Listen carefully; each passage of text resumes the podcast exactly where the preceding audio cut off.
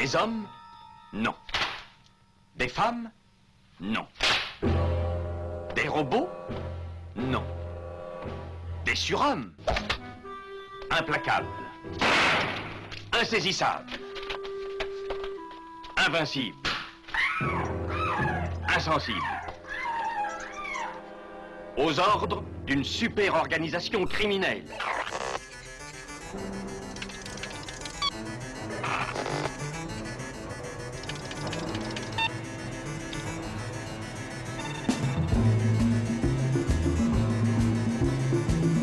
Rien n'est impossible pour... Culture prohibée. Bienvenue pour ce nouvel épisode de Culture Prohibée. Culture Prohibée, c'est l'émission hebdomadaire de la culture panette du Ciboulot, animée par l'équipe des films de la Gorgone. Sur le site des films de la Gorgone, www.lesfilmsdelagorgone.fr, vous pouvez télécharger nos précédentes émissions déjà diffusées sur cette antenne. Culture Prohibée, c'est aussi un profil Facebook et un blog culture-prohibée.blogspot.fr. J'ai repéré les agences pour une nurse.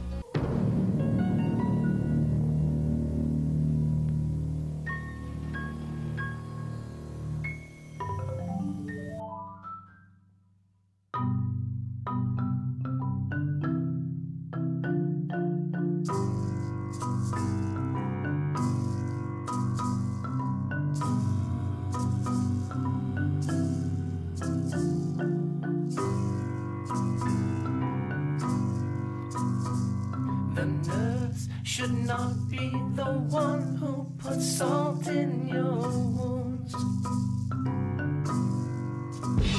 But it's always with trust that the poison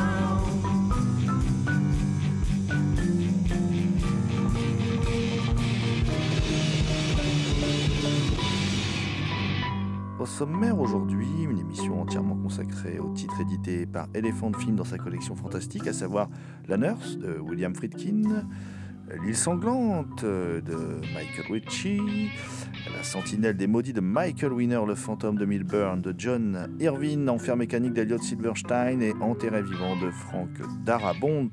Merci à Victor Lopez pour son aide sur cette émission. Pour causer de ces films fantastiques, je suis accompagné euh, d'un personnage également fantastique, je pense qu'on peut le dire. hein.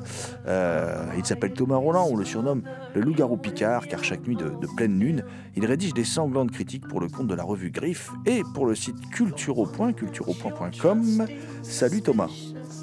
Salut GG et bien sûr bonjour à toutes.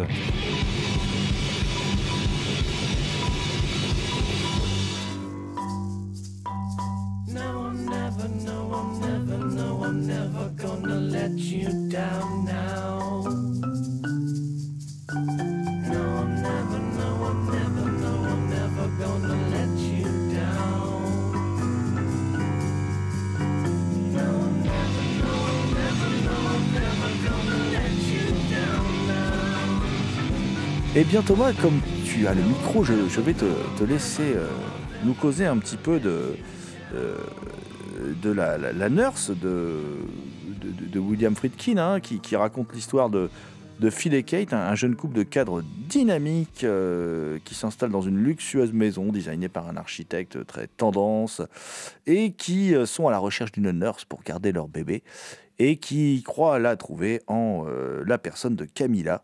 Euh, Camilla qui va se, révéler pardon, être une bien étrange nurse au- aux aptitudes, on va dire, druidesques, euh, très, très étonnantes. voilà.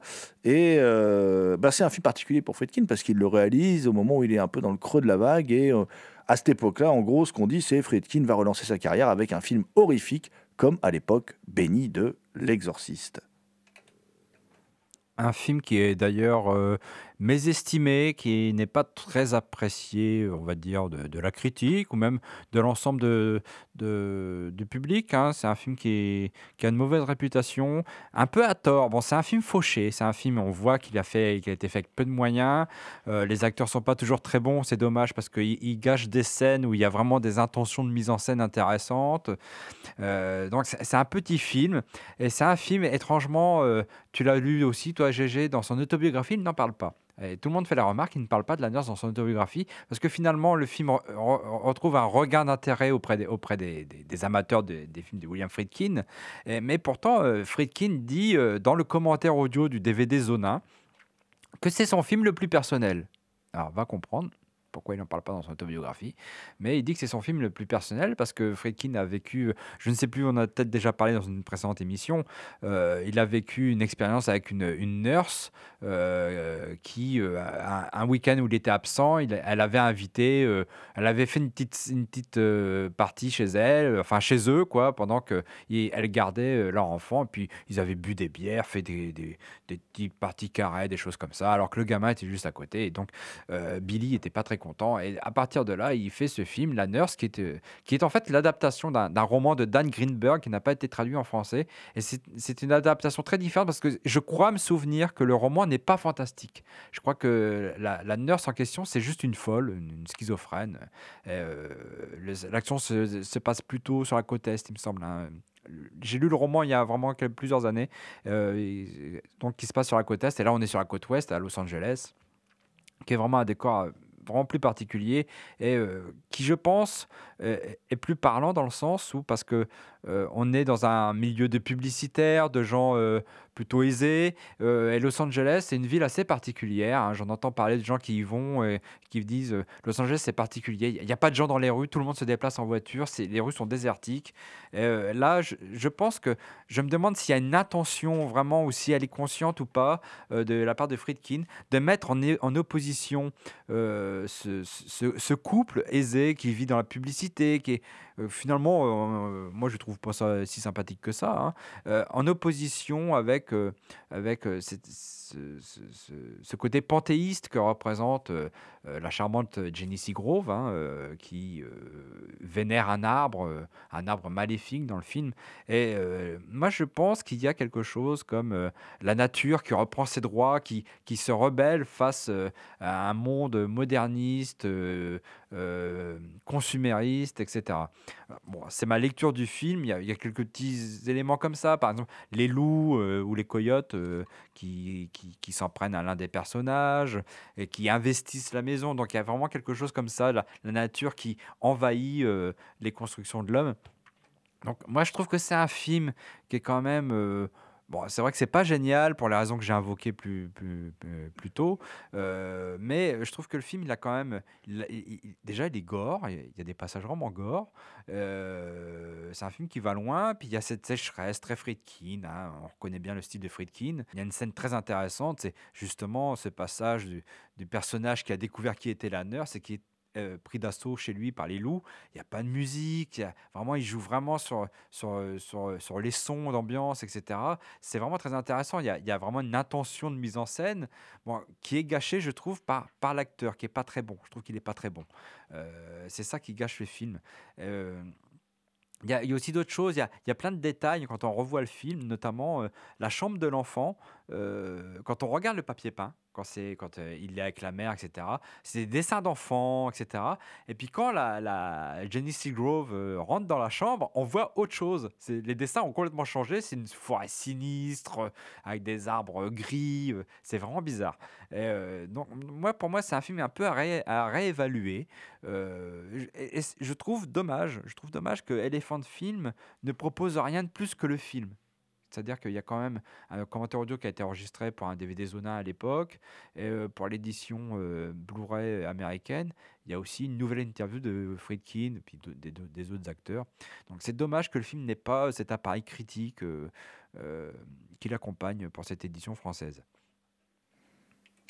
Bon, après, il y a, aussi un, entretien avec Laurent Duroche hein, de, Mad Movies où, il révèle pas mal de choses quand même sur le film. Euh, parce que c'est vrai, tu l'as dit toi-même. Alors, je pense que c'est.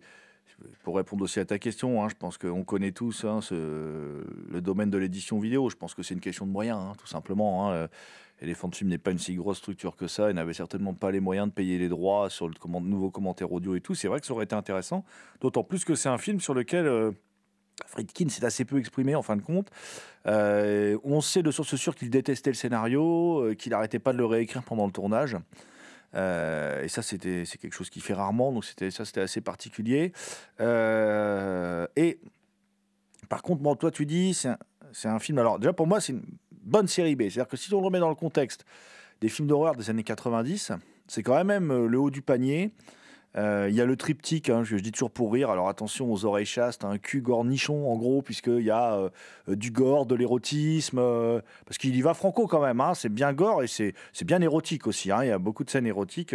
on sent qu'il aime bien Jenny Seagrove, qui d'ailleurs elle a, appuyé auprès de la production pour que le, film soit plutôt un film dans le style de Curtis Hanson, La main sur le berceau, là, c'est-à-dire un, un film où elle c'est plutôt une psychopathe. Euh, elle voulait gommer l'aspect fantastique. Il y a eu, euh, ils sont tellement embrouillés en fait avec le scénariste que le scénariste a fini par jeter l'éponge euh, et se barrer. Et Friedkin, lui, a continué le boulot tout seul. Mais par contre, tu disais Thomas, bon, c'est un, un film. alors, il y a le côté sec de Friedkin, c'est vrai, mais pas tout le temps. C'est un des rares films où il s'essaye à l'onirisme. Euh, Il il y a des- scènes qu'on ne voit pas dans d'autres films de, Friedkin. Euh, Il y a par exemple euh, euh, des scènes de cauchemar comme ça, les scènes avec l'arbre, c'est des choses qu'il fait pas lui habituellement. Alors euh, visiblement, il expliquerait les choses en disant que de toute façon, la différence c'est que l'exorciste lui, il l'a pas filmé comme un comme un film fantastique parce que lui il y croit et euh, les personnes qui ont écrit le, livre y croient. Enfin tout le monde croit que c'est pour lui c'est quelque chose de réel donc il le filme plutôt d'une manière sèche et, presque documentaire. Euh, et là euh, pour lui la nurse c'est évidemment pas réel. Donc du coup il se permet quelques touches d'onirisme. D'ailleurs je trouve que c'est pas là qu'il est le plus voilà le, plus performant. Il- pour moi il abandonne le style frontal de l'exorciste Euh, et, par contre euh, parce que le film regorge quand même de, de morceaux de bravoure. Moi, je vois autre chose dans, dans, ce film. Je vois autre chose dans ce film qui, qui, m'intéresse beaucoup. Euh, J'y vois les prémices d'un film plus récent avec Matthew McConaughey, Killer Joe. Je vois, je vois des analogies. Alors pourquoi je dis ça? Parce qu'en fait, Jenny Seagrove, alors, euh, c'est évidemment, c'est un personnage qui arrive dans une sorte de famille américaine idéale, fantasmée en tout cas, voilà. Et elle, elle broye tout dans cette famille. Il y a, tout qui se, il y a tout qui se disloque, il y a tout qui casse sur son passage. euh, Il y a des scènes très troublantes où le, père de famille qui se part de vertu dans la dernière partie du film, euh, quand il peut mater les fesses de sa nurse qui est toute nue, euh, il n'en parle pas à sa femme de ça par contre. hein, voilà. Donc il y a, ça. Et puis euh, pour moi, ça c'est important parce que je trouve que ça, si on veut faire un lien avec le reste de sa filmographie, je trouve que je le ferais plus rentrer en lien avec Killer Joe qu'avec L'Exorciste, par exemple, comme ça a souvent été fait. Et, et- puis, il y a aussi quelque chose que. alors, c'est pour ça que Friedkin l'avait choisi, d'ailleurs, Jenny Seagrove. Il y a aussi quelque chose que j'aime beaucoup, c'est Jenny Seagrove parce qu'elle a un truc, c'est-à-dire que elle est à la fois euh, charmante, gentille, et en un simple mouvement de regard ou de sourcil ou de lèvres, elle devient flippante. Elle devient inquiétante. Et Friedkin adore ça. Il a filmé en gros plan plein de fois. Il y a plein de scènes du film où, euh, par une simple expression du visage, Elle dit des choses très douces et en même temps son visage fait que nous on la trouve flippante. Alors qu'elle dit des trucs très doux, euh, très gentils à l'encontre de la famille, mais nous on la trouve effrayante. Je trouve vraiment que c'est un film. C'est pas un grand film, c'est pas un grand Friedkin, mais c'est un film intéressant. Euh, L'onirisme n'exclut pas une mise en scène sèche. hein. Moi, j'ai dit que le film était sec. Euh, Je parle en termes de montage, de filmage, de cadrage, etc. On reconnaît la patte Friedkin. Après, l'onirisme, ça, c'est autre chose. C'est la tonalité du film. C'est, euh, l'un n'empêche pas l'autre. Effectivement, ce que tu dis par rapport au personnage de Jenny Seagrove, ça rejoint un peu aussi ce que je dis, dans le sens où on peut voir le film comme une forme de, une sorte de critique de l'American Way of Life. C'est-à-dire euh, ces gens riches qui sont dans la publicité, qui font un gamin, etc., etc.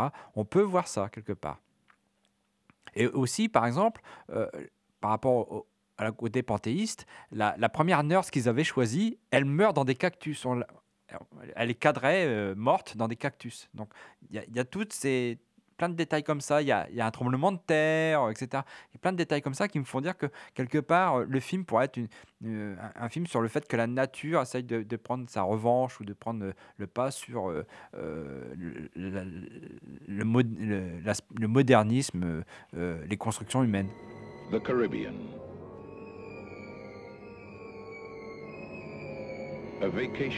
Paradise.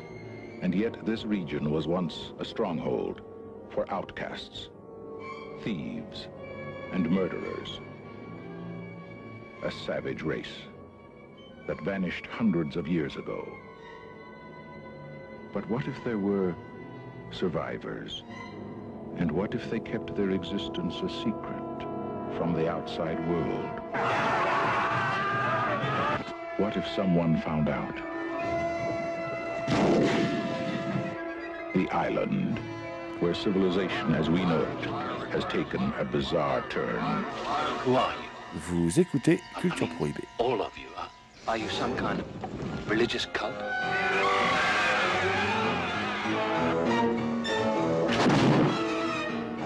If I'd wanted to hit you, I could have hit you. How dare you speak to your father like that? You're not my father. Stop this make-believe.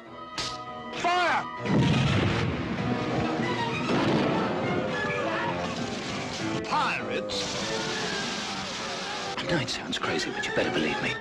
All those who have discovered the island have never been seen again.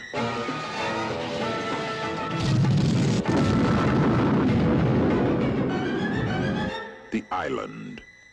The super thriller from the author of Jaws and The Deep. Find the Maynard man. Cut his throat.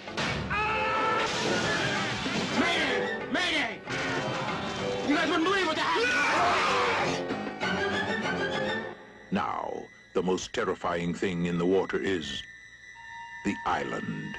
Eh bien, parlons-en de la confrontation entre le modernisme et, entre guillemets, l'archaïsme avec L'île sanglante de Michael Ritchie. Alors ça, c'est quelque chose quand même, ce film.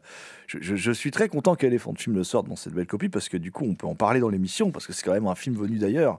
Euh, un film comme je les aime. Euh, on est... euh, alors, c'est- l'histoire de Michael Ken, hein, qui a la garde de, son fils. Il joue le rôle d'un reporter qui s'appelle Blair Ménard. Euh, il se rend à Miami pour les besoins d'un article d'investigation sur des mystérieuses disparitions de bateaux dans la mer des Caraïbes, voilà, un triangle des Bermudes. Et puis, euh, c'est aussi pour lui l'occasion de, de, de- de renouer des liens avec son gamin, en fin de compte. hein. on comprend bien que euh, il, voilà, il est c'est pas un père très sérieux. Voilà, on comprend bien qu'il est très accaparé par son métier. Euh, alors bon, là c'est le début un peu du porte-nawak du film, hein, parce que pour faire plaisir à son gamin, il lui offre un flingue. C'est vrai que c'est assez logique dès que le film démarre. Ouais, papa, s'il te plaît, je peux avoir un flingue? Bon, ouais, vas-y, prends. Voilà, c'est cool. Euh, voilà. Et puis euh, il, se retrouve, comment dire, bah, il se retrouve par, bon, je pas, pas en dire beaucoup plus, sur une petite île perdue habité par, euh, par des gens euh, qui, qui, vivent euh, par un, par un concours de circonstances. Ils se retrouvent sur cette île. et puis, ils arrivent sur cette île étrange où vivent des gens qui ont des mœurs particulières. Voilà, je, n'en dirai pas plus. Et où eh ben, le, réalisateur Michael Ritchie, quand même, parce que là, nous surprend mais en même temps est assez fidèle, je trouve, à ses premiers films, à l'état d'esprit de, films comme Voté McKay ou, Prime Cut, Carnage, hein, avec son côté euh, humoristique qu'il y avait aussi dans Carnage, euh, même si c'était bien violent, c'était aussi très drôle, pas, pas très sérieux par moments, très étrange. Euh, on retrouve un peu tout ça. Euh, parce qu'il y a un truc excellent, c'est-à-dire que le film va pas du tout avoir un discours de blockbuster, parce que le film est calibré pour être un blockbuster. hein. Euh, il faut savoir que c'est Zanuck qui produit, le fils, hein, et puis euh, il ne sait pas ce qui lui passe par la tête à Zanuck. Euh, lui, il se dit, je suis passé à côté de Benchley, je suis passé à côté des Dents de la Mer, qui a fait un carton. Euh, Benchley, c'est l'auteur du bouquin qui a inspiré le film. hein. Je suis passé à côté des grands fonds. Alors, le film n'est pas terrible, mais bon, euh, Mademoiselle Bisset en maillot de bain, c'est quand même un moment unique hein, dans, dans l'histoire de la cinéphilie. Et il fait un carton aussi, ce film, Les Grands Fonds. Euh, donc, il dit Je vais adapter le nouveau bouquin de Benchley. Alors, mal lui en a pris, hein, parce que comme tous les films tournés en mer, eh ben, le film va s'avérer être un, un fiasco, tout du moins au niveau financier. Au niveau artistique, c'est différent. Et c'est là où on retrouve la patte de Michael Ritchie, parce que je, bah, je trouve ça vachement intéressant, cette idée que ces gens sont censés être civilisés, apporter la civilisation, et qui sont confrontés à des sauvages qui vivent en autarcie sur une île, euh, et qui se contentent euh, de tuer en gros euh, tous les pêcheurs qui passent par là et tout, et de dépouiller les bateaux en faisant de la piraterie. Se révèlent à la limite euh, pas très civilisés, mais ceux qui sont censés les civiliser ne le sont pas plus non plus. Donc euh, le mythe du euh, le mythe très rousseauiste de l'homme pur et tout ça éloigné de la civilisation occidentale capitaliste et tout là il est mis à mal par un Ritchie inspiré hein, voilà euh. alors c'est pas un grand film mais alors qu'est-ce que c'est délirant et fun n'est-ce pas Thomas? On peut dire que c'est autre, oui, c'est un film autre. C'est un film mal aimé aussi, c'est un film qui est pas beaucoup aimé. Pourtant, moi je trouve qu'il est, est vachement bien, je trouve qu'il est vachement prenant. Il y a une belle image, il y a un beau cinémascope. Bon, il y a Michael Caine, moi j'adore Michael Caine. hein. Et il y a David Warner, Wa- David Warner dans le rôle d'un pirate. euh, David Warner qui est quand même en général plutôt génial aussi hein, dans le genre. Et c'est un film qui change de tonalité assez, de, façon assez régulière. hein. On ne sait pas très bien où on est, si on est dans le film d'aventure, euh, dans le drame familial, euh, dans le film un peu fantastique. euh. Bon, à la fin, à la fin c'est du Pékin pas. hein. Bon, c'est complètement invraisemblable. hein. Mais alors, c'est vrai qu'on prend notre pied quand même. Bah, vous l'aurez compris, on vous le conseille vivement, ce, film venu d'ailleurs. Et puis, on va, parler d'un autre film venu d'ailleurs, un film d'horreur alors très frontal, d'un réalisateur aussi qu'on aime bien, nous, dans l'émission, qu'on aime bien défendre, qui n'est pas effectivement le plus subtil des réalisateurs de l'histoire du cinéma, hein, évidemment, mais on l'aime beaucoup. Euh, moi, ce que j'aime justement, c'est son manque de subtilité et la manière dont il attaque franco de port les, les sujets. Euh, on va dire qu'il est adepte de la monstration, pour reprendre des mots un peu intello. hein. Je veux parler de Michael Winner. Voilà, alors j'avais pas encore de titre que Thomas avait tout compris. Euh, voilà. Et je vais vous, vous parler d'un film quand même. Alors moi, je l'avais vu il y a longtemps. Euh, et euh, je dois bien avouer que ben, le revoir m'a quand même assez euh, scotché. It begins in a brownstone. There is somebody staring at me from that fifth floor window up there. He's a priest. He's kind of senile. He just sits by the window. He's blind. I am here, Holy Father. I have come that you may shed your burden in peace. Allison Parker. Young. Beautiful. Vous écoutez Culture Prohibée. What happens to her will happen to no other human in this lifetime. Open up, open up, surprise, surprise, surprise, surprise. Now, everybody listen. I want you to meet Allison Parker. She just moved into 2A. My dear Miss Parker, aside from the priest and now, of course, you, nobody has lived in that building for three years. She went to a party with eight dead murderers. There is danger. God, my guardian, please help me. Through me, you go among people lost.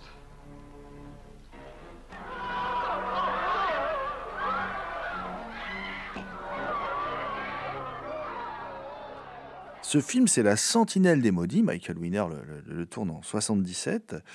Euh, un film qui est réussi parce que il y a Michael Winner derrière la caméra, j'ai envie de dire. Et parce qu'à la base, ben, c'est une histoire assez, euh, assez classique. Hein. Euh, Alison Parker, c'est un jeune mannequin. C'est adapté d'un bouquin, bouquin de Jeffrey Convitz, hein, que je n'ai pas lu, je, l'avoue. Peut-être Thomas, tu l'as lu, euh, voilà. Moi, je l'ai pas lu. Dans lequel Alison Parker, jeune mannequin qui emménage dans un vieil immeuble new-yorkais, trouve que son voisinage est très étrange. Mais alors, euh, dans le genre étrange, euh, on fait euh, très fort. hein, voilà, jusqu'à tripotage de, de- lesbiennes quasiment en frontal, en même temps qu'elles discutent avec toi. Voilà, des trucs vraiment très très étranges et très malaisants, comme Michael Winner sait si bien le faire. Et puis tout en haut, tout en haut vivrait. L'immeuble serait une sorte de passerelle en fait vers l'enfer, quoi, vers une sorte d'enfer en tout cas. Et, et là où c'est intéressant, c'est parce que c'est Michael Winner qui filme. Et du coup, on a un film qui est hyper frontal, qui cherche aucune subtilité, et puis qui se perd pas dans les circonvolutions habituelles euh, de copier Rosemary's Baby, de copier L'Exorciste, parce que c'était un peu le but des producteurs hein, quand ils ont fait le film. Euh, là, il n'y a pas de formule satanique. Il y a même un moment très drôle où, en gros, l'Église, elle dit à, l'héroïne, tu te démerdes. hein, euh, nous, on n'y est pour rien dans l'histoire. hein, c'est bon, quoi. c'est pas de notre faute à nous. voilà, tu te débrouilles, voilà. Parce que l'héroïne, elle tarde pas à découvrir qu'effectivement, normalement, elle est censée être seule dans son immeuble alors qu'il y a du monde. Voilà. Donc, euh, et euh, du coup, ça joue sur sa vie de couple, tout ça. Enfin, voilà, c'est, ça, ça va donner des, moments assez étranges, assez fous, dans un film qui est quand même un pur cauchemar, un trip halluciné, hallucinant. Euh, un drôle de film, quoi. Franchement, un drôle de film, pas un chef-d'œuvre, pas un grand film, mais en tout cas, un film à voir absolument, parce que c'est un film. Il y a très peu d'autres films qui traitent de thématiques similaires, aussi dingues, je trouve. C'est sûr que c'est un drôle de film, et c'est un film, je, me demande, en le revoyant, de quoi ça parle. Parce que euh, je me demande aussi s'il n'y a pas une virulente critique de l'Église, euh, qui complote, etc., qui a un peu tendance aussi euh, à une, virulente critique du puritanisme, quelque part, parce qu'il y a une histoire avec, le, avec les tentatives de suicide, etc., qui est, condamnée dans la Bible, hein, qui est condamnée par l'Église. Et donc, y a- je me demande s'il n'y a pas une, critique de ce puritanisme-là. Et puis, c'est aussi un film qui est très malaisant, effectivement, pour les choses que tu dis, que tu euh, que tu as dites. Et, euh, aussi, euh, il y, a, un anniversaire d'un chat. À un moment, il fête l'anniversaire d'un chat. Enfin, c'est très bizarre, avec des personnages euh, très, tous très étranges. Il y a surtout une fin. euh, le film est terrifiant. hein, Le film fait peur. euh, Il y a des scènes qui font très, très peur. Et surtout, à la fin, euh, c'est très, très, très malaisant parce que il invite sur le plateau euh, des frics, des vrais frics, euh, qui jouent des, des damnés. Et, euh, et c'est vraiment, euh, le film est vraiment terrifiant et très malaisant. Et euh, au niveau du discours, vraiment, je trouve que le, film est, très ambigu. Je ne sais pas trop où il veut en venir, s'il critique vraiment l'Église ou, ou, si, ou si lui, c'est lui qui a un discours puritain. Mais c'est un film, effectivement, avec une image quand même assez, assez terne. Hein. C'est, il fait pas, il, il embellit pas, il fait pas dans le glamour, rien. Alors qu'il, ça se passe aussi dans un milieu glamour. Les mannequins, il y a- il- y a du sexe, il y a, il y a, question de, de parties fines, etc. Donc, je ne sais pas, il y a un moment, je me dis que Winner là-dessus, il est très ambigu, quoi. Comme il est ambigu dans Death Wish, etc., quand il tape de, sujets un peu, un peu polémiques, là. Et là, enfin, c'est un film très malaisant, quoi, très, très ambigu. Euh, Moi, je trouve qu'on retrouve aussi sa patte. euh, Alors, effectivement, le discours du film, il est un peu, il est un peu étrange. Enfin, il n'est pas étrange. Moi, je pense qu'il est plutôt puritain, en fait. hein, Mais, mais il a, euh, mais, mais en ménageant de l'ambiguïté, en fait, parce qu'il est plus intelligent que ça. Et il y a un côté thriller aussi dans le film, un côté enquête. Alors que ça qui est un peu, voilà, qui sert pas à grand chose en fin de compte, hein, si ce n'est à raccrocher un peu le spectateur, euh, puis à éviter qu'il soit totalement terrifié, parce que je pense que sinon on aurait euh, euh, une heure et demie de, personnes difformes, d'estropiés, et, que ce serait un cauchemar ininterrompu, quoi. Voilà. Euh, mais c'est aussi, moi, ce que j'aime beaucoup, euh, il y a peut-être un peu un petit côté Lovecraft, c'est-à-dire une sorte de New York euh, Lovecraft avec un monde souterrain parallèle, euh, purulent, dégueulasse, quoi. Voilà, quelque chose de crade euh, qui, qui, qui, qui serait dans ce New York. On n'a on n'a jamais vu, moi, j'ai jamais vu New York représenté au cinéma de cette manière-là dans d'autres films. Ah, C'est sûr que sur un- une thématique qu'on peut trouver similaire, euh, c'est une esthétique beaucoup moins baroque qu'Inferno de Dario Argento. Hein. Euh, Il est question aussi de, de portes sur l'enfer, etc. Euh, Donc il y a, ça. Puis aussi, cette architecture est très différente. L'immeuble filmé est très différent aussi. Et c'est vrai qu'il y a quelque chose de, très glauque, de très sordide. C'est. euh, il cherche pas à, embellir les choses du tout. Enfin, généralement, euh, Michael Winner n'a jamais cherché ça dans ses films, à ma connaissance. Et, euh, non, mais oui, c'est vraiment un film très malaisant, quoi. Pour ceux qui ont vu Le Corrupteur aussi, euh, qui est euh, sa, sa- sa- relecture du Tour d'écrou. Hein, euh, et il y a, y a vraiment la, la- la- même, alors un peu moins subtil, mais le, même côté malaisant, le même côté étrange, le mélange Eros et Thanatos aussi. C'est aussi, c'est étonnant chez Winner parce qu'il traite du beau. Parce que cette femme, elle est euh, mannequin, euh, elle, est, elle, est, très dans les canons euh, esthétiques de l'époque, hein, voilà, très longiligne et tout ça. Et elle, comment dire, elle, vit dans ce monde de beauté, d'artifice et tout ça. Et, en même temps, il y a la confrontation avec ce, ce monde un peu horrible, dégueulasse, là, cette sorte de porte vers les enfers. Mais en même temps, ce monde de beauté, d'ar- d'artifice est filmé de la même manière que euh, le monde dégueulasse, euh, que le monde flippant, euh, que cette porte vers l'enfer, cette demeure qui serait une porte vers l'enfer. Il n'y a pas de distanciation, il n'y a pas. C'est filmé exactement de la même manière. C'est très étonnant, de manière très frontale, comme un peu dans le corrupteur d'ailleurs. hein. Et puis, effectivement, c'est intéressant. Inferno est un film qui se rapproche un peu dans- dans son histoire de ça, sauf que Inferno, c'est un film psychanalytique sur ce qui se passe dans la tête d'Argento au moment où il fait le film. Voilà. Que Inferno, euh, Inferno, il n'y a même pas vraiment de vraie enquête, il y a, des meurtres, mais en même temps, euh, on se moque un peu de la résolution, on est fasciné par l'image, la beauté. euh, Soulignons aussi d'ailleurs la très belle copie qui est sortie là chez, chez ESC, qui est vraiment d'une beauté plastique assez sidérante. Tandis que chez Winner, il y a quand même une vraie intrigue, quoi, avec ce côté euh, enquête, euh, avec une résolution, tout ça. Enfin bref, même si on voit venir un peu la résolution à l'avance. Mais je pense que vraiment, moi, ce qui intéresse Winner, et c'est là que ça doit nous interroger, nous, en tant que spectateurs, c'est qu'il veut nous provoquer et, il veut nous montrer vraiment euh, l'horreur sans détour. Mais je pense qu'il aime filmer ça. Quand il filme les estropiés, là, tout ça, je pense qu'il aime ça, il y prend un malin plaisir. Après, je sais pas comment on doit l'interpréter. Il y a, y a, y a, euh, pour moi, il y a une scène qui est clé, c'est le flashback. Je ne vais pas le raconter ici, mais il y a un flashback dans le film euh, euh, qui est le trauma du personnage principal. Derrière cette devanture de luxe, eh ben, il y a, y a des choses sales, dégueulasses, la luxure, euh, la corruption, etc. Moi, je pense que Winner parle de ça, en fait. Son cinéma parle de ça. Parce que Death Wish, c'est la descente aux enfers d'un homme bien sous tout rapport, quelque part. Donc, il y a aussi la corruption, euh, euh, la possession par le mal, la descente aux enfers. Et là, c'est un peu la même chose. C'est marrant comme on trouve plein de trucs à dire sur un film comme ça, qui est pourtant un film pas spécialement connu, hein, mais bon, c'est vraiment un bon film. En tout cas, on vous le conseille vivement. Et puis, c'est un vrai film d'horreur qui fait peur. Voilà, donc euh, ça, vous allez passer un bon moment.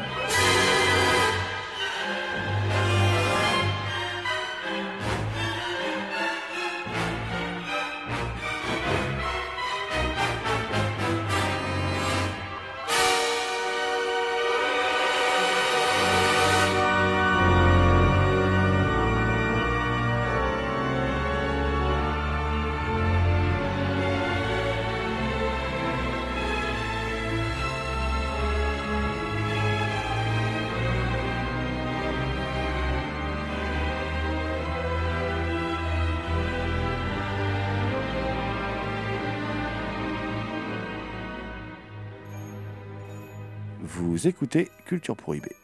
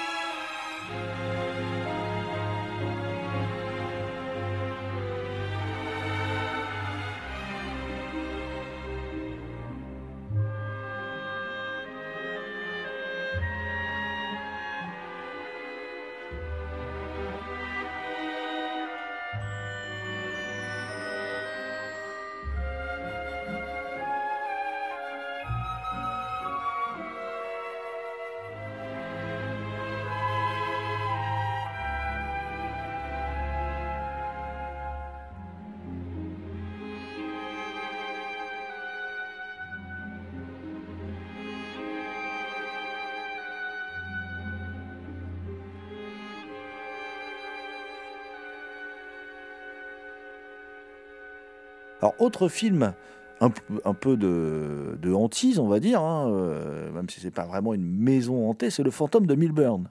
Voilà. Qui est un, film un peu particulier. Moi, j'en avais un souvenir assez sympathique, hein, avec euh, l'immense Jack Cardiff à la photo, hein, le photographe des chaussons rouges et du narcisse noir, euh, avec et assez étonnamment John Irvine à la mise en scène. Je crois qu'il le fait juste après Les Chiens de guerre, qui a strictement rien à voir. Enfin, ce film a rien à voir avec le reste de l'univers de, de, ce cinéaste euh, John Irvine, qui fait aussi le contrat, par exemple, avec Schwarzy. Enfin bon, qui fait des films pas vraiment penchés vers le fantastique et puis l'onirisme. Et dans, ce film, euh, il réunit une distribution alors de vieux. hein, voilà, il y a Fred Astaire, Melvin Douglas, Douglas Fairbanks Jr. qui a encore la ligne hein, euh, pour son grand âge, et il y a John Houseman. Alors c'est les anciens, comme ça ils forment une sorte de cercle. Ils se réunissent, euh, ils se racontent des histoires, ils fument le cigare, ils boivent un bon scotch. Mais en fait, ils ont un secret terrible. hein, un secret terrible. Ils sont poursuivis par une sorte de succube. Euh, je peux pas trop en révéler parce que sinon on va dé- déflorer l'intrigue. euh, qui a une bonne raison de les poursuivre. Et c'est un vieux secret en fait qui les hante. Et ça va donner lieu à un film assez étonnant, alors que j'ai trouvé un poil long à la revoyure, hein, euh, que- mais qui, qui est un film qui prend son temps. C'est-à-dire c'est un film comme on n'en fait plus. C'est un film vachement beau esthétiquement, euh, avec, euh, comment dire, les effets spéciaux peuvent prêter peut-être à sourire aujourd'hui parce qu'ils ils sont moins impressionnants qu'à l'époque. Euh, bon, c'est quand même du Dick Smith, hein, ça, ça rigole pas. C'est le, le big boss hein, quand même dans le genre. Et puis, moi j'aime bien l'actrice là qui fait la. Qui, qui- qui fait cette sorte de succube qui va tous les charmer de génération en génération. Je la trouve, elle a un côté un peu innocent comme ça, et, en même temps effrayant, un peu comme Jenny Seagrove, dont on parlait dans la Nurse, euh, pardon, tout à l'heure. Euh, un film en fait, euh, en fin de compte, assez étrange, puisqu'on a l'impression que c'est un film, alors je crois qu'il est de 1981, c'est ça, que c'est un film qui n'est pas de son époque. C'est un film des années 60, tourné en 81. Ah, effectivement, l'actrice, c'est Alice Krieg, ou Alice Craig, je ne sais pas comment on dit, Alice Krieg, qui est la reine des Borg dans Premier Contact de Jonathan Frakes. C'est vrai que c'est une actrice qui a un charme vraiment très particulier, et euh, donc qui joue là, euh, euh, qui, à mon avis, est un très bon emploi pour ce film. Au départ, Le fantôme de Milburn, c'est un roman de Peter Straub. Peter Straub, c'est un, écrivain que j'adore, et qui a aussi écrit Le Cercle Infernal. Donc le cercle infernal, c'est d'après un de ses romans.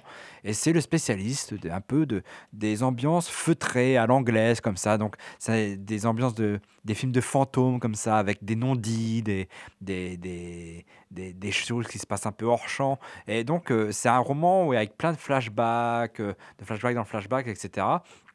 On s'attache aux différents personnages. Et je trouve que le, le- film, il, il- il adapte assez bien le roman. Il, il est, même s'il est plus condensé, on va dire qu'il il adapte assez bien le roman. Et il y a, ce, il y a cette élégance, je trouve, qui, dans, l'image, bah, Jack, Car- Jack Cardiff oblige, bien sûr. Il y a cette élégance dans l'image, dans, les apparitions fantomatiques, qui sont quand même. Tu dis que ça peut prêter à rire, mais c'est quand même un petit peu dégueulasse. hein. Le fantôme, parfois, il est bien crado. hein.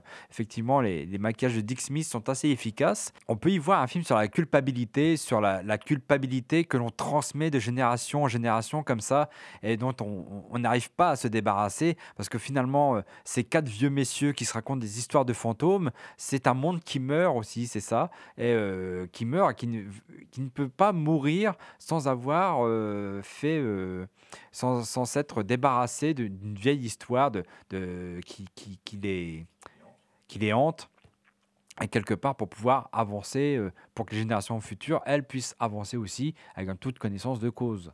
Oui, parce que c'est vrai, on l'a pas dit, mais le, le, film est beaucoup amené. Il y a les anciens, mais il y a, il y a un jeune. Il y a, il y a deux fils et il y en a un qui meurt. C'est ça qui provoque, le- le- c'est ça qui se passe au début de l'ouvrage. Euh, il meurt victime de la succube. Enfin voilà, on peut, on peut le supputer. Et ça, l'autre fils l'a compris, mais il a envie de savoir qui est cette succube. Quel est le secret de son père Et, ce, double rôle, il est joué par Craig Wasson. Alors Craig Wasson, c'est, euh, euh, il, il a jamais fait une grande carrière, mais c'est un acteur assez intéressant et, qui- mais là, il a, le rôle est peut-être pas assez ambigu pour lui, je trouve, parce qu'il a un côté ambigu que là, du coup, dans le- il a un rôle là plutôt de, de bon de bon garçon, qui va moins avec son physique. C'est euh, lui qui jouait dans Body Double de de, Palma où là il était bien parce qu'il était bien ambigu quoi. Voilà, il était il était bien étrange quoi dans, dans ce très bon De Palma. Euh, et là et là il fait un peu ce naïf Euh, parce que c'est un conte aussi, hein. c'est un vrai conte ce, film. Il fait un peu ce naïf comme La Nurse, d'ailleurs, on l'a pas dit tout à l'heure, qui est aussi qui est un conte de Grimm, par contre, un conte cruel. Les contes de Grimm sont, sont très cruels. Il faut, faut pas les faire lire à vos enfants, sinon ils. Enfin, faut attendre qu'ils soient plus grands pour leur faire lire, parce que sinon ils vont, ils vont vous maudire, ils dormiront pas pendant des années. Euh, et, là, on a cet aspect conte, euh, et lui, c'est un peu le naïf qui vient. Alors effectivement, avec une narration en flashback et tout. Je sais que l'auteur du livre, lui, il était très content de l'adaptation. Il trouve qu'elle est très très fidèle au livre, et euh, je trouve aussi que c'est un film. Il est sans pathos, mais ça a quelque chose d'émouvant de, de, voir ces acteurs. De voilà. Enfin, je sais pas ce que tu en penses, Thomas. Oui, pour moi, ça se rapproche vraiment beaucoup de toutes ces littératures fantastiques, un peu gothiques, anglaises. Et effectivement, finalement, la résolution de l'histoire, euh, elle est plus émouvante que euh, vraiment terrifiante. Et euh, je ne sais pas si c'est le premier dans le genre, mais il y a, ça finalement. Il y a un renversement des valeurs qui opère, enfin qui, opère quand même bien avant la fin bah, par l'un des flashbacks. Mais quelque part, c'est adieu, ça, c'est adieu le vieux monde, le vieux monde qui, on a un passage de valeurs différentes. Oui, bah à l'époque, le, cinéma est en train de changer. hein. Le, cinéma fantastique, il est, plus euh, vers bah, le blockbuster et puis aussi euh, vers des choses plus légères, parce que le film n'est pas léger hein, dans ce que ça raconte, euh, et vers aussi du gore outrancier. Ce que l'on n'a pas, malgré les effets spéciaux de Dick Smith, c'est vrai qu'ils sont, qu'ils sont Dick Smith, qui sont un peu. euh, Il y a des côtés crasse-pouille, hein, avec visage en décomposition et tout. Voilà, euh, effectivement. Alors, quand je disais tout à l'heure que ça pouvait prêter à sourire, euh, moi, ça me fait pas sourire, mais effectivement, il y a des spectateurs tellement habitués aujourd'hui à un autre type de maquillage, à des choses beaucoup moins organiques, qui pourraient être amenés voilà, à trouver ça pas réussi. Moi, je trouve qu'il y a une scène incroyable au niveau des effets spéciaux dans le film. C'est à un moment, sans qu'il y ait de coupure au montage, cette actrice euh, Alice Krieg, elle a son visage euh, voilà, qui est en gros plan, elle porte un voile, et dès qu'elle lève le voile, en dessous de ce voile, il y a son visage décomposé. Pour moi, c'est un mystère. Je ne sais pas comment ils ont réussi à faire ce plan euh, que je trouve assez, assez extraordinaire.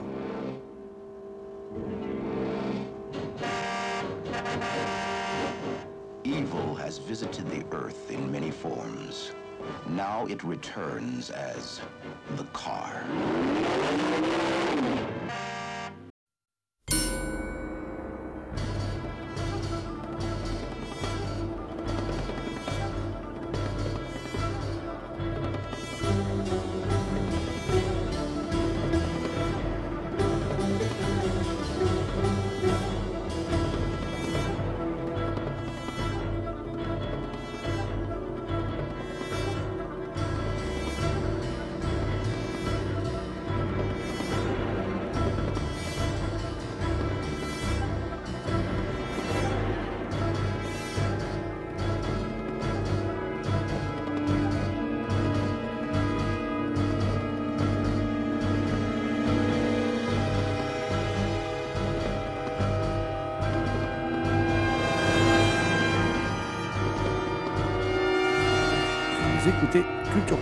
Spéciale collection fantastique éléphant de film.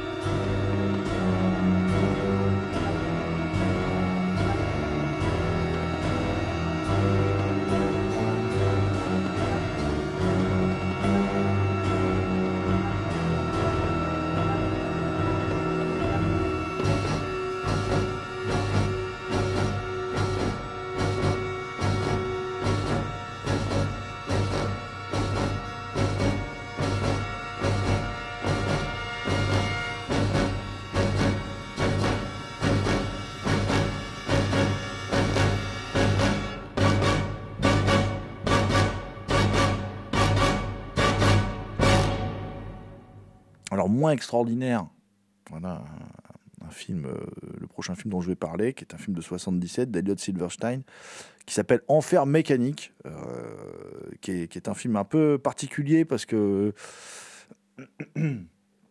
c'est un film qui est beaucoup passé à la télé, moi, quand j'étais môme, et euh, que j'ai beaucoup vu à la télé, voilà, qui, à l'époque me plaisait beaucoup d'ailleurs, voilà, quand je l'ai vu gamin.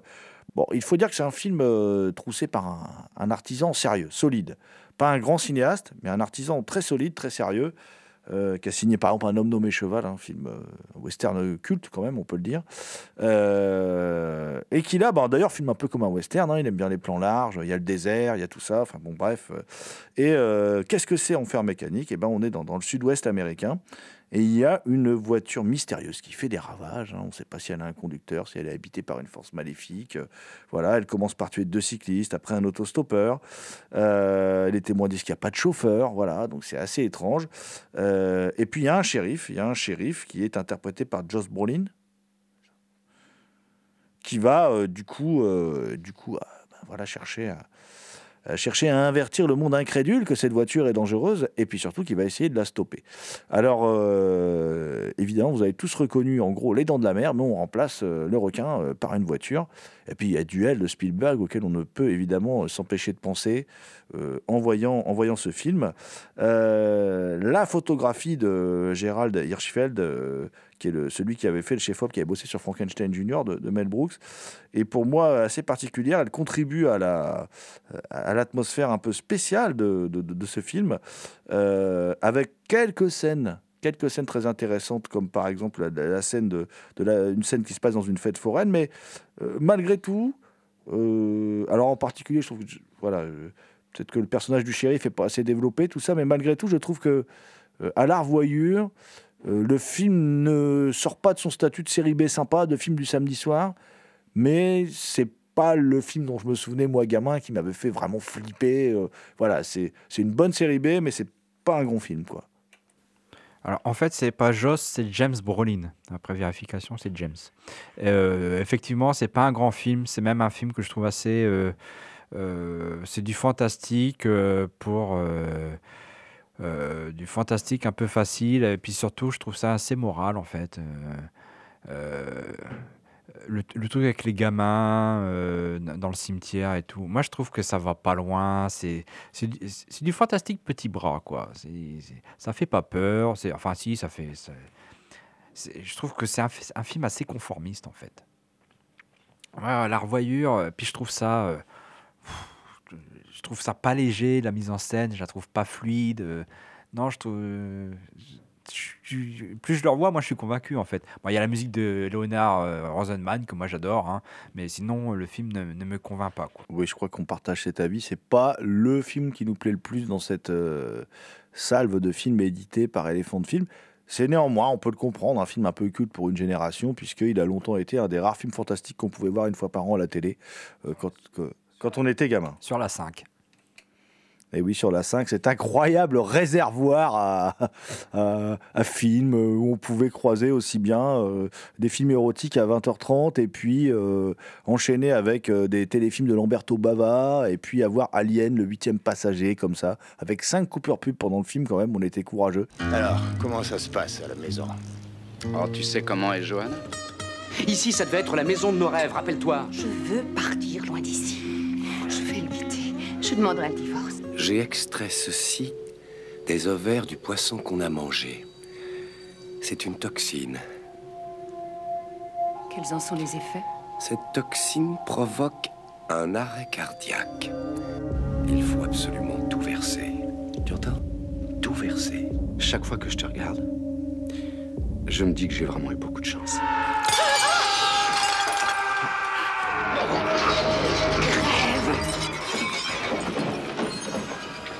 Cendre aux cendres, poussière à la poussière, poussière il fut, et poussière il retournera.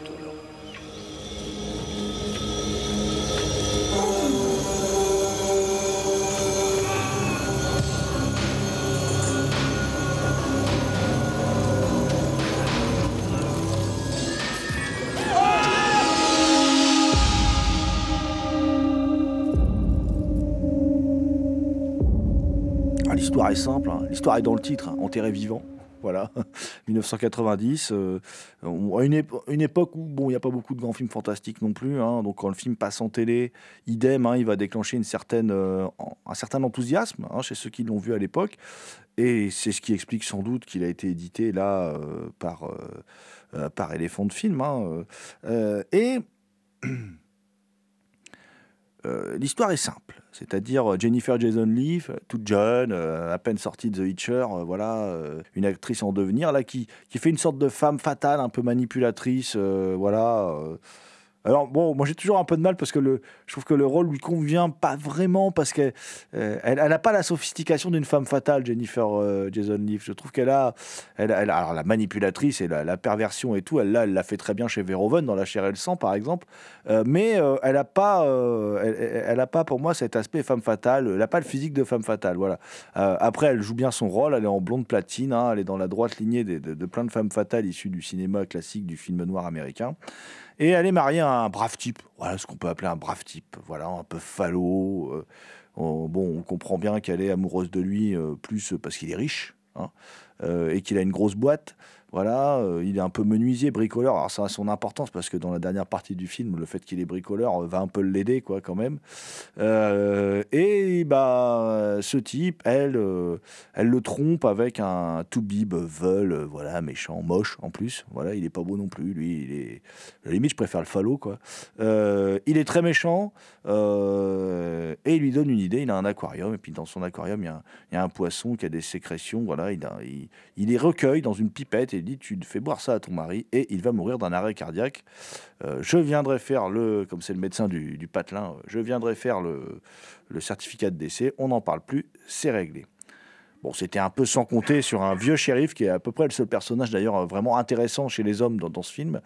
Et, euh, et là, euh, qu'est-ce qui se passe? Eh bien évidemment, elle le fait. Elle hésite un peu quand même. hein. Le film lourdement nous fait comprendre qu'elle hésite, mais elle le fait quand même.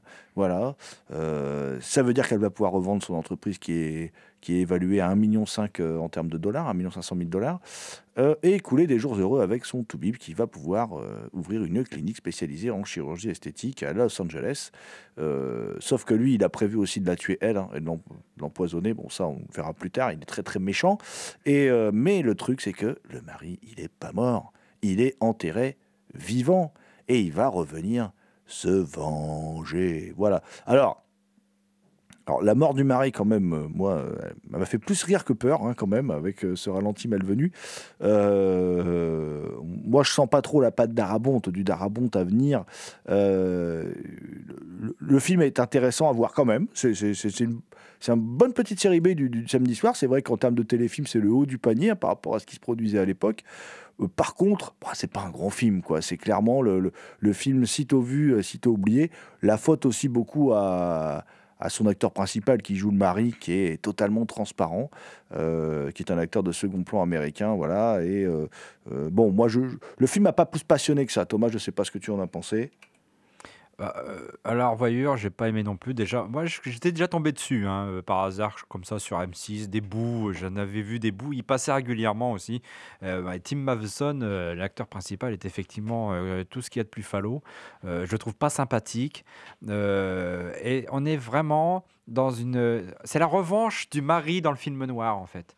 Alors, euh, effectivement, Jennifer Jason est grimée comme une femme des films noirs, la coiffure, les fringues, etc. C'est la femme fatale du film noir des années 40-50, avec l'amant, euh, euh, ce- cet acteur qui joue le méchant journaliste de, de Die Hard. Finalement, ce n'est pas... le mari meurt, oui, mais...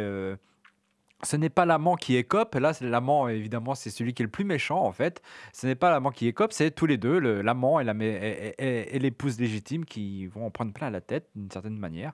Et je trouve le film, en- encore une fois, très moral. Alors, on est dans une Amérique, je trouve que ça, ça fait le lien, justement, avec Enfer Mécanique. On est dans cette même Amérique, enfin, sauf qu'Enfer Mécanique, on est plus euh, euh, dans le désert. Mais on est dans une Amérique, euh, à à- à- c'est l'américaine gothique à la Grant Wood, où on n'est pas loin d'Edward Hopper. On est, on est dans cette Amérique-là, une Amérique paysanne. Alors le héros, il aime bien aller euh, faire euh, pêcher avec son pote le shérif euh, au milieu du lac le dimanche, des trucs comme ça. Enfin, c'est vraiment, on est vraiment chez les bouseux. On est, on est dans l'Amérique qui est maintenant l'Amérique de Trump quelque part.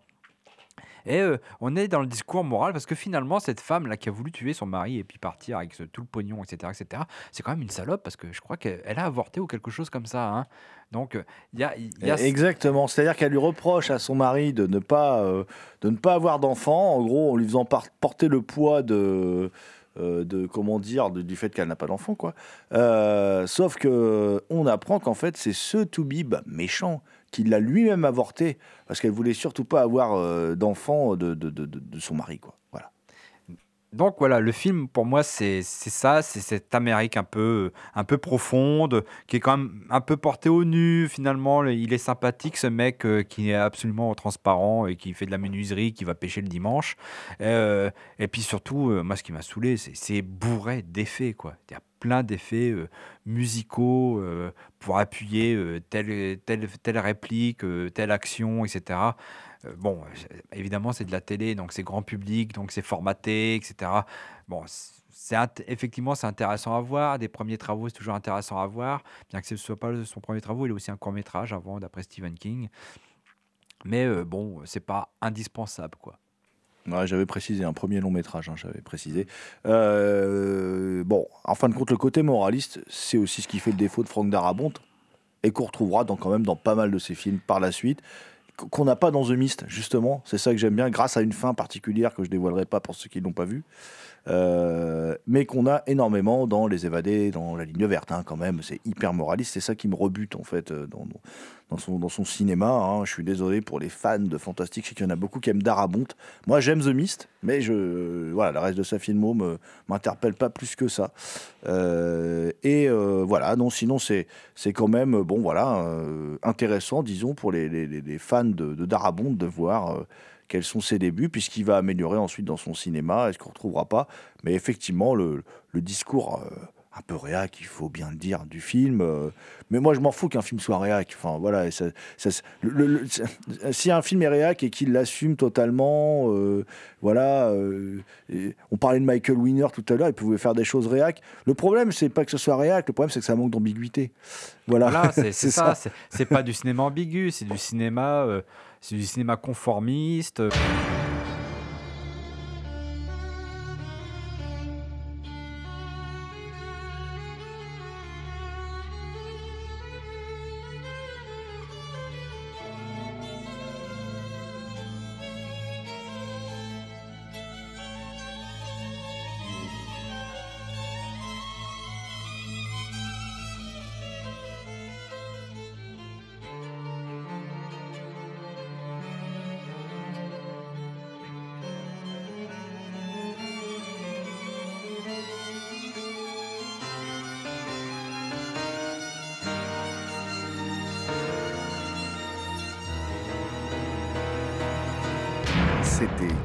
Prohibée, une émission réalisée en partenariat avec les films de la Gorgone, www.lesfilmsdelagorgone.fr. Toutes les réponses à vos questions sont sur le profil Facebook et le blog de l'émission culture-prohibée.blogspot.fr. N'oubliez pas, vous pouvez retrouver l'émission sur PodCloud et Spotify. Culture Prohibée était une émission préparée et animée par votre serviteur Jérôme Potier, dit la Gorgone, assisté pour la programmation musicale d'Alexis dit Admiral Lee. Une émission animée avec Thomas Roland, dit le loup-garou Picard. Salut les gens, à la prochaine.